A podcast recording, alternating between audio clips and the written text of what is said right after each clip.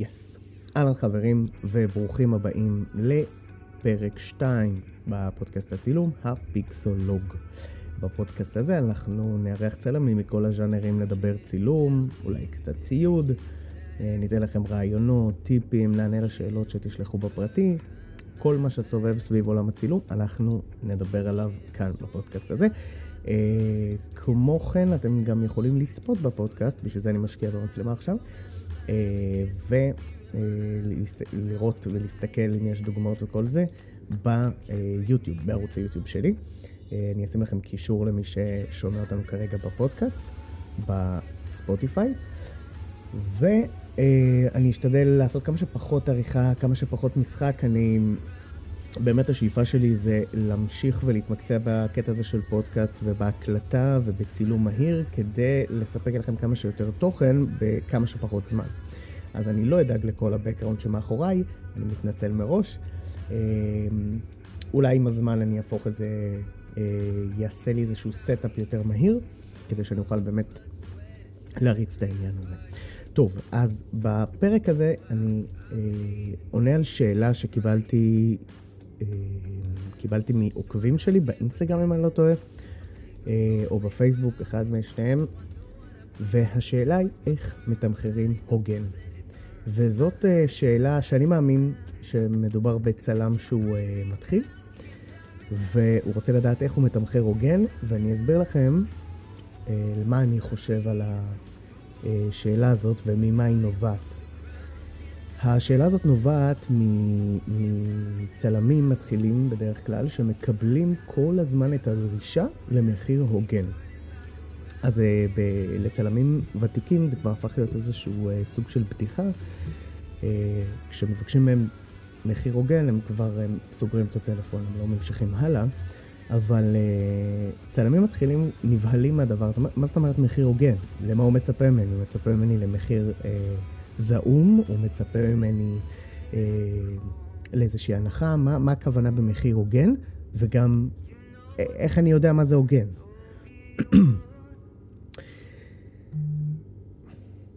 אז דבר ראשון שאני רוצה לומר זה שחשוב לזכור, אנחנו הצלמים, גם כאלה שהם ותיקים לפעמים נתקלים בדבר הזה. מחיר הוגן, אם אתם ממש בא לכם לעבוד עם מישהו והוא זורק את המילה מחיר הוגן, אתם חייבים קודם כל לא להיבהל. זה דבר ראשון. אין מה להיבהל. רוצה מחיר הוגן, הוא יקבל מחיר הוגן. ואני אסביר לכם, ואני רוצה לומר בעצם שמחיר הוגן זה הוגן לכם. לך, אתה הצלם המתחיל, זה צריך להיות מחיר הוגן בשבילך. ולמה אני אומר את זה? בסופו של דבר אנחנו נותני השירות. אנחנו רוצים שיהיה לנו את האופציה להמשיך ולתת את אותו השירות, ולאהוב את מה שאנחנו עושים, ולהרוויח בכבוד. אם אנחנו נתחיל ונייצר לנו איזשהו מחירון שהוא לא מתאים לצרכים שלנו, למה שאנחנו רוצים אה, אה, לספק הלאה, אנחנו נעצור ולא נתעסק יותר בדבר הזה, וזה חבל. אה, ולכן אני ממליץ קודם כל להבין שהמחיר ההוגן הוא חייב להיות מחיר הוגן בשבילך. איך לתמחר ואיך ל... ומה לכלול בתוך ההצעת מחיר, זה שאלה בפני עצמה, אה, ואני מאוד מקווה לענות עליה גם בסוף, אבל קודם כל, תורידו את זה מהרשימה, מחיר הוגן חייב להיות מחיר הוגן בשבילכם. ואני, אה, בגלל שזאת הייתה שאלה של... שאלה שהגיעה מהעוקבים, אז אני לא יודע אם להזכיר שמות וכל הדברים האלה, אז בפעם הבאה שאם מישהו רוצה ש... או לא אכפת לו שאני אזכיר אותו ב... אה, בפודקאסט, אז אתם יכולים לכתוב, כן, אין, אין לי בעיה שתזכיר אה, את השם שלי. אז זהו, אז קודם כל אה, לגבי הדבר הזה. עכשיו, העצה שלי היא, קודם כל, אחרי שלא נבהלתם ו... ואתם מתקדמים הלאה עם הלקוח הזה, ו... ו... כן ממשיכים שיחה איתו ולא, ולא טורקים לו את הטלפון בפרצוף, אה, זה להתחיל לברר. כל שיחה שלי עם לקוח היא בכלל בכלל לא על המחיר. זאת אומרת, המחיר הוא לא, הוא לא בר, אה, בר ויכוח, הוא לא, הוא לא למשא ומתן, אוקיי? אה, המחיר הוא מחיר קבוע, זה אני קובע את המחיר, ולפיו הולכים. אם לא מתאים לך המחיר, אז אפשר לדון על הנושא הזה. אבל זה לא הנושא השיחה. כשלקוח מתקשר אליי או מבקש uh, הצעת מחיר, אני מתקשר אליו ולא מדבר איתו על המחיר, כי אין קשר למחיר כל עוד אני בכלל לא יודע מה הוא רוצה. יכול להיות שהוא רוצה משהו שאני לא יכול לספק לו, או שאני לא רוצה לספק לו, אוקיי? אה, קחו דוגמה, אם מישהו מבקש צילום אווירי ואני לא יודע לצלם אה, צילום אווירי, אז אני לא, לא אתחיל לדבר איתו, אני לא אתן לו הצעת מחיר ל, ליום צילום אם אני בכלל לא יודע לספק את זה. דבר שני, אה, אם למשל אני לא רוצה לצלם את זה, קחו דוגמה, אני לא צלם חתונות, אני צלם מוצרים, אני צלם מסחרי, ומישהו שואל אותי, אה, אפשר לקבל ממך הצעת מחיר לצילום חתונה? אז אני עונה לו בנימוס, אה, לא, כי אני לא צלם חתונות. ואז בעצם מעביר את זה הלאה לקולגות שלי. אז אה, חלק חשוב בשיחה שלכם עם לקוח זה ברור הצרכים. איך זה מתקשר אלינו למחיר ההוגן? זה ככה. כשצלם, כש, סליחה, כשלקוח אה, מבקש מחיר הוגן. תשמע, אנחנו רוצים אה, צילום, ל... לא יודע מה, צילום לבר מצווה, ואנחנו רוצים שיהיה מחיר הוגן. אז אחד הדרכים שלנו כצלמים, לתת בעצם גם את השירות שלנו וגם לקבל את המחיר, ש... את ה... בעצם את הסכום שאנחנו רוצים לגבות, אז אפשר להוסיף איזשהו אה, אלמנט, איזשהו תוספת בחבילה שלכם, שהיא לא עולה לכם כסף, והלקוח מקבל אותה לא תוספת תשלום. זאת אומרת, קחו דוגמה, נתתם הצעת מחיר 1,000 שקלים ליום, והוא אומר לכם, אה, תשמעו, המחיר הזה קצת אה, יקר לי וזה וזה, אז אתם יכולים להגיד לו, אוקיי, בוא, בוא נעשה בשבילך משהו, אני מוכן לתת לך עוד 30 תמונות ארוחות אה, באותו מחיר. ואז בעצם אתה משלם את אותו מחיר, אבל אתה מקבל יותר, אוקיי? לא חייבים גם לפרט את זה ברמה כזאת, אבל עצם זה שאתם באים ונותנים לו עוד משהו, אז כבר הוא מרגיש יותר מורווח, ויכול להיות שהוא לא יצטרך את ההנחה הזאת שהוא מבקש. אה, אז זה באמת טיפ אחד, ו, וצריך אה, לזכור, לא חייבים אה, לאכול את כולם. זאת אומרת, אם יש לכם לקוח שהוא מחפש תמיד את ההנחה, זאת אומרת, הוא תמיד אומר, לא, זה יקר לי, אני צריך ככה וככה. אתם חייבים לזכור שלא כולם חייבים להיות הלקוחות שלכם. יש מספיק צלמים, אתם יודעים את זה, יש המון צלמים בשוק. שילכו לחפש מישהו אחר, זה בסדר. ואני מקווה שכל הצלמים בשוק ישמעו את הפודקאסט הזה, וזה יגרום להם להבין שלא חייבים להתכופף אה, מול לקוחות, אה, ואז כולם יצטרכו לשלם לצלמים כמו שצריך. אה, זו נקודה שהיא קצת כואבת לנו, הצלמים. אה, כל העניין הזה של מחיר הוגן ו... ושת"פים אה, לא הגיוניים ונצלניים וכולי. אולי זה נושא לפודקאסט אחר. אם זה רלוונטי, אז תכתבו בתגובות ואני אדאג להקליט גם על זה. מתנצל. אמ, אוקיי, אז אחרי שבאמת אה, הבנו את שתי הכיוונים, כיוון אחד זה באמת להתחיל לחקור מה הלקוח צריך. לפעמים הוא צריך משהו שאתם כן יכולים לספק לו במחיר אה, זול יותר, לפעמים אתם יכולים לתת לו עוד משהו שלא עולה לכם כסף, או שעולה לכם מעט אה, יחסית למה שאתם תרוויחו, אז בעצם זה הכיוונים, ותמיד לזכור שלא חייבים לעבוד עם כולם. בסדר? אפשר, אה, איך אומרים, להיפרד כידידים. ולהמשיך הלאה ושהלקוח שלכם אה, יחפש אה, ספק אחר. זה לגבי הדבר הזה.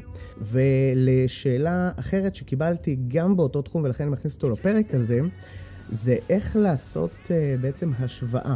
איך אני יודע שאני לא לוקח יותר מדי, או פחות מדי, ומול מי אני יכול להשוות את עצמי וכולי. אז צילום זה עסק לכל דבר. זה לא איזה משהו שאנחנו אוהבים לעשות, ואז בטעות אנחנו לוקחים עליו גם כסף. זה עסק לכל דבר, ואנחנו חייבים לחשוב על זה בצורה כזאת. ובגלל שזה עסק לכל דבר, אנחנו צריכים איזושהי תוכנית ברמה הכספית. זאת אומרת, להבין כמה כסף אנחנו רוצים להרוויח. קחו דוגמה, ואני לא הולך להיכנס אה, לעניין הזה לעומק בפודקאסט הזה, אבל אה, כשכירים, יש איזשהו סכום שהוא ממוצע אה, שאנשים מקבלים אותו בעבודה. והוא כבר מנוקה מכל המיסים, מכל הדברים האלה, מכל ההוצאות וכולי, הוא בגדול מנוקה. כשאתם מקבלים את ה-X כסף לשעה, הוא כבר אחרי המס הכנסה, אחרי ביטוח לאומי, אחרי פנסיה, כל הדברים האלה. זאת אומרת, אתם מקבלים נטו את הכסף לכם בתוך הכיס, אתם יכולים להתחיל להשתמש בו. כשאתם עסק, אתם אה, צריכים לחשב את כל הדברים שמסביב, אה, ולכן אתם תמיד צריכים לשמור לכם בראש את המחשבה שאחרי הכל, אני לא רוצה להרוויח 35 שקלים לשעה, או 50 שקלים לשעה. כי אם אני מרוויח 50 שקלים לשעה, אז אני סוגר את העסק והולך לעבוד uh, כשכיר, בסדר? בלי כל הכאב ראש.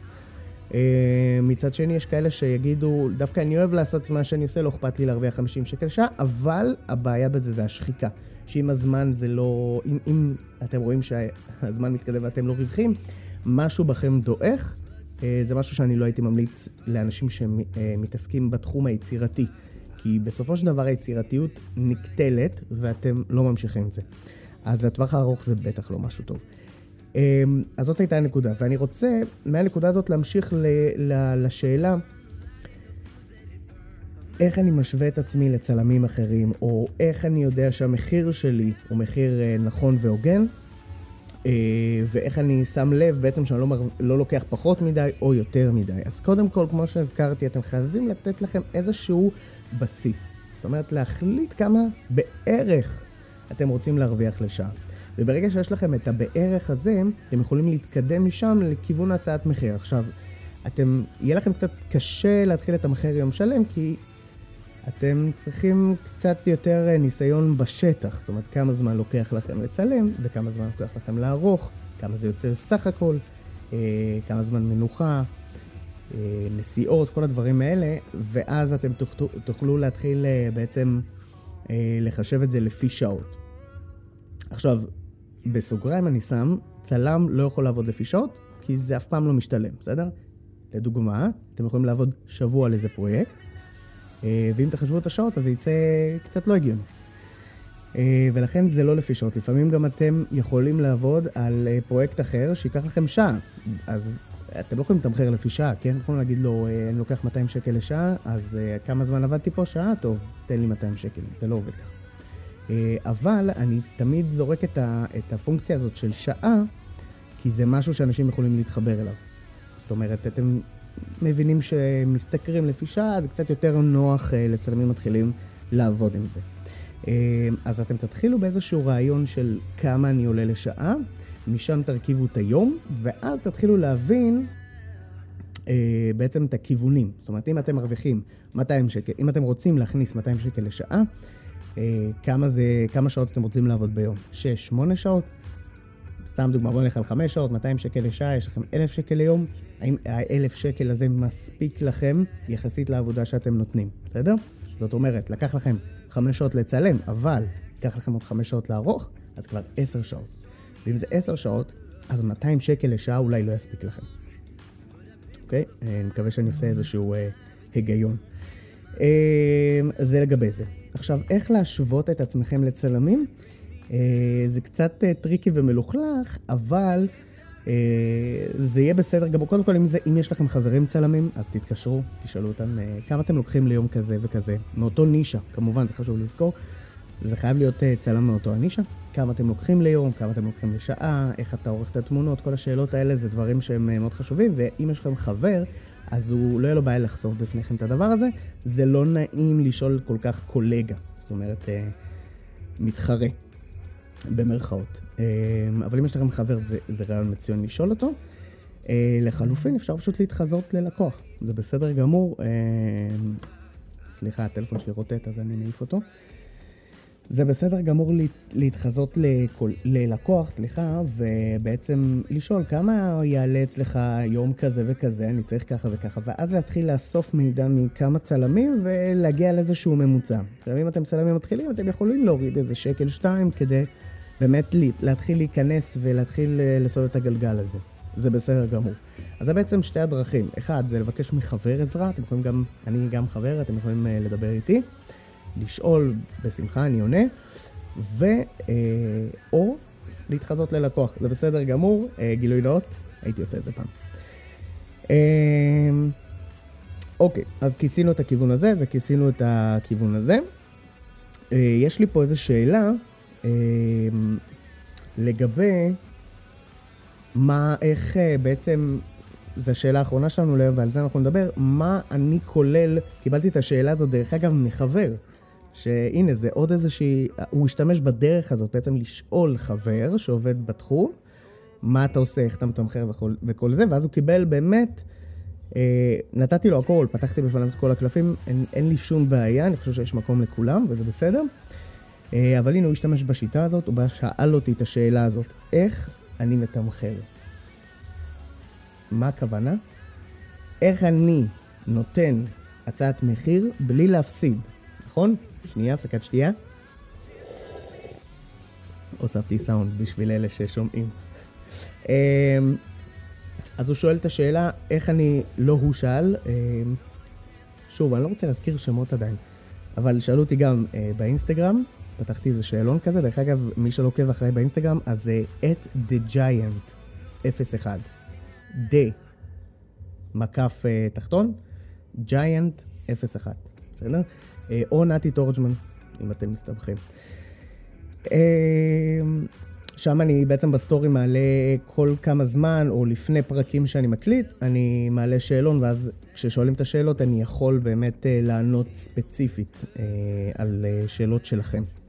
אז השאלה שם הייתה, קיבלתי אותה בהודעות הפרטיות, מה מכניסים לתמחור? Uh, אז זאת שאלה טובה, וזה גם באמת תלוי uh, באיזה ז'אנר אתם מתעסקים. אוקיי? למשל, אה, צלם שעובד בסטודיו שלו בלבד ולא זז מהסטודיו, יש לו, אה, יש לו דברים אחרים לכלול. צלם שהוא נייד, יש לו דברים אחרים לכלול.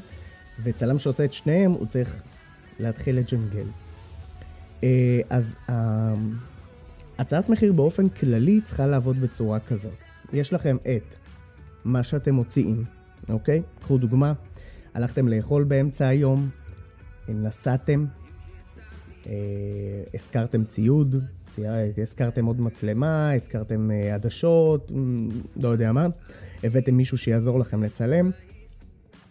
אה, זה כסף שיוצא מכם פיזית, בסדר? הוצאתם עכשיו 500, 600, 700 שקל אה, בשביל שתוכלו לבצע את הצילום הזה, בסדר? אז זה החלק הראשון, מה אתם אה, מוציאים. החלק השני זה הבלאי, ודברים שקורים תוך כדי. זאת אומרת, אתה לא מוציא על זה כסף פיזית, אבל הקליקים במצלמה שלכם הם שווים לכסף. הבלאי באוטו שלכם, הדלק, והזמן ששרפתם בין, ה... בין הצילומים. זאת אומרת, אה, כמה זמן לקח לכם לנסוע לחיפה. כן, אם אתם במרכז, כמה זמן לקח לחיפה. אתם גרים בבאר שבע, כמה זמן לקח לכם להגיע לתל אביב. אה, אז זה דברים שקורים תוך כדי שאתם, זה, זה לאו דווקא, ש... אתם לא עובדים, אבל זה תוך כדי היום. אז זה דברים שזה. והחלק השלישי, זה תכלס כמה אתם רוצים להרוויח על העבודה שלכם. כמה כסף אתם רוצים להרוויח על זה שעשיתם את התמונות האלה. ואתם צריכים לקמבן, לקמביין, זה באנגלית, את uh, כל השלישייה הזאת, כדי שיצא לכם את ההצעת מחיר הנכונה ביותר עבורכם. שוב, אני מזכיר את מה שאמרנו בתחילת הפרק, ההצעת מחיר חייבת להיות הגיונית והגונה בעבורכם, בסדר? אתם נותני השירות, זה צריך להיות בשבילכם. אה, אז בואו נעשה איזושהי סימולציה קצרה. אתם גרים בתל אביב ואתם צריכים לנסוע לחיפה. אז דבר ראשון, אתם צריכים לדאוג אה, לבלאי של האוטו, לזמן נסיעה שלכם, אה, לאוכל שבטח תצטרכו כי אתם נוסעים מרחק כל כך גדול, אז אתם כן תרכשו אוכל או תכינו לכם אוכל וכולי. זה דברים שהם רלוונטיים לתמחור. אתם uh, תוסיפו את, המחירי, את הכסף שאתם מוציאים, למשל, לוקח לכם דלק, לא יודע, 100 שקל דלק, תוסיף, אתם צריכים להוסיף את זה לתמחור. Uh, הזכרתם עוד עדשה, הבאתם עוד מישהו שיעבוד איתכם, עוד 200 שקל וכולי, צריכים להוסיף את זה לתמחור. Uh, זה לגבי גם uh, דברים שאתם מוציאים, וכמה כסף אתם רוצים להרוויח. אתם רוצים להרוויח על 5 שעות צילום 1,000 שקל, זה חלק מהתמחור. Uh, חשוב מאוד לזכור, כמו שציינו בהתחלה, שאתם uh, צריכים להכניס גם את שעות העריכה. עכשיו, נכון, זה לוקח זמן להבין כמה לוקח לכם uh, לערוך את הדברים שצילמתם, אבל יש לי איזשהו כלל אצבע, אם אתם לוקח לכם חמש שעות לצלם, אז שיהיה חמש שעות עריכה. זה כאילו ב- בשליפה. שוב, אם זה למשל וידאו, אז, אז זה כמעט כפול, כי וידאו לוקח קצת יותר זמן לערוך, אה, במיוחד אם יש איזה אפקטים מסוימים, או אם אתם צריכים להתאים את זה לכל מיני אה, סיטואציות או פלטפורמות וכולי, אז זה דברים שגוררים מכם עוד קצת זמן. מה גם שככל שתהיו אה, מיומנים יותר, אז uh, תתחילו לקצר את הזמנים האלה, ואולי תוכלו לתת uh, מחיר קצת יותר טוב, אולי לא, אתם לא חייבים, אבל uh, זה דברים שעם הניסיון uh, תתחילו לגבש את זה ביניכם. אז בעצם יש לנו את הנסיעה, את הפיזית, את כל הבלאי, את הקליקים במצלמה, את כל הדברים האלה, זה אחד. הדבר השני זה הכסף שפיזית אתם הולכים להוציא. והדבר השלישי זה למשל, זה בעצם. הכסף שאתם רוצים להרוויח על העבודה שלכם. אז שלושת הדברים האלה חייבים להיכנס, ותמיד כדאי לכם לזכור ששליש בעצם מכל הכסף שאתם מקבלים הוא באמת הכסף שהרווחתם. אה, קחו דוגמה, הרווחתם עכשיו, הכנסתם אלף שקלים, אתם בדרך כלל תהנו רק מ-400 שקל, אוקיי? אה, כי אם ההצעת מחיר שלכם הייתה אלף, והייתם צריכים בלאי והשכרת צילום, אה, סליחה, בלאי אה, לרכב, דלק, והשכרת ציוד, או מישהו שיבוא איתכם, זה יעלה לכם איזה 500 שקל. אז אתם uh, צריכים לזכור את הדבר הזה ולהכניס להכניס את זה לתמחור. עכשיו, השאלה הצדדית שמישהו שאל, לא קשור לשאלה הקודמת, אבל הוא שאל האם לכלול את זה בתוך ההצעת מחיר. Uh, אז, אז זה תלוי. בסדר? אם למשל זה ציוד שאתם אה, הוצאתם עליו כסף, אז כן, כדאי אה, לכלול את זה וגם לספר ללקוח, תשמע, אה, הפרויקט שלך דורש ממני אה, להשכיר עדשה כזאת וכזאת, זה עולה לי איקס כסף, אני מכניס את זה להצעת מחיר. אה, אבל דברים כמו דלק, כמו אוכל, אין טעם לרשום אה, ארוחת 10, 500 שקלים. זה לא, לא צריך להוסיף את זה. המטרה זה באמת שאתם תדעו על מה צריך לחייב, איך אתם יוצרים אה, בעצם תמחור נכון, אה, ואז להכניס את זה לתוך הטווח השעתי. זאת אומרת, אם אחרי הכל, אחרי הכל, הגעתם למסקנה שכל היום הזה יעלה לכם אלף שקלים, אז אתם יודעים שחמש שעות, אלף שקלים, יש לכם 200 שקל לשעה. ככה זה פחות או יותר יתחיל לרוץ. ואז בפעם הבאה שלקוח יבקש הצעת מחיר, לסיטואציה דומה או לפרויקט דומה, אתם יודעים שאתם צריכים באזור ה-200 שקל לשעה כדי אה, להרוויח, בסדר? אה, זה ממש על קצה המזלג. אה, אני בודק רגע שלא פספסתי שום דבר. אה, כן, נראה לי שלא פספסתי שום דבר, ואנחנו כבר אחרי 20 דקות פודקאסט, אולי קצת פחות. אה, שזה טוב, אני מנסה לשמור את הפרקים קצרים יותר, כדי שבאמת יהיה כיף להאזין בנסיעות וכל זה, וזה לא יתקע אתכם שעה. או שתחכו בחניה כזה, אני חייב לסיים את הפרק. אז זהו, אז בואו נעשה איזשהו סיכום. אז דבר ראשון שדיברנו עליו זה איך לתמחר הוגן. אז לתמחר הוגן בעבורכם, בשבילך, בשבילך, אתם רוצים שהמחיר הזה יהיה הוגן עבורכם כדי שתמשיכו לעשות את מה שאתם אוהבים ותוכלו להתפרנס מזה בכבוד, בסדר? לא להרגיש רגשות אשם. אמ, שוב, ציינתי גם שאם אתם רוצים שאני אציין את השם שלכם, מי ששאל את השאלה, אז, אה, אז תכתבו לי. ו, אה, וככה, אה, לגבי, ולגבי הנחות או, או מחיר הוגן שלקוח מבקש, אז יש באמת את השתי דרכים שדיברנו עליהם. הדרך הראשונה זה להציע לו עוד משהו שלכם לא עולה כסף, אבל הוא יכול להרוויח מזה בתוך המחיר שנתתם לו, או לחלופין לוותר. ודיברנו גם על איך לייצר הצעת מחיר אה, משתלמת ונכונה בעבורכם. שוב, הלקוח הוא לקוח, אתם לא נכנסים למכולת ו- ואומרים, אה, לא, המחיר הזה לא מתאים לי, תוריד.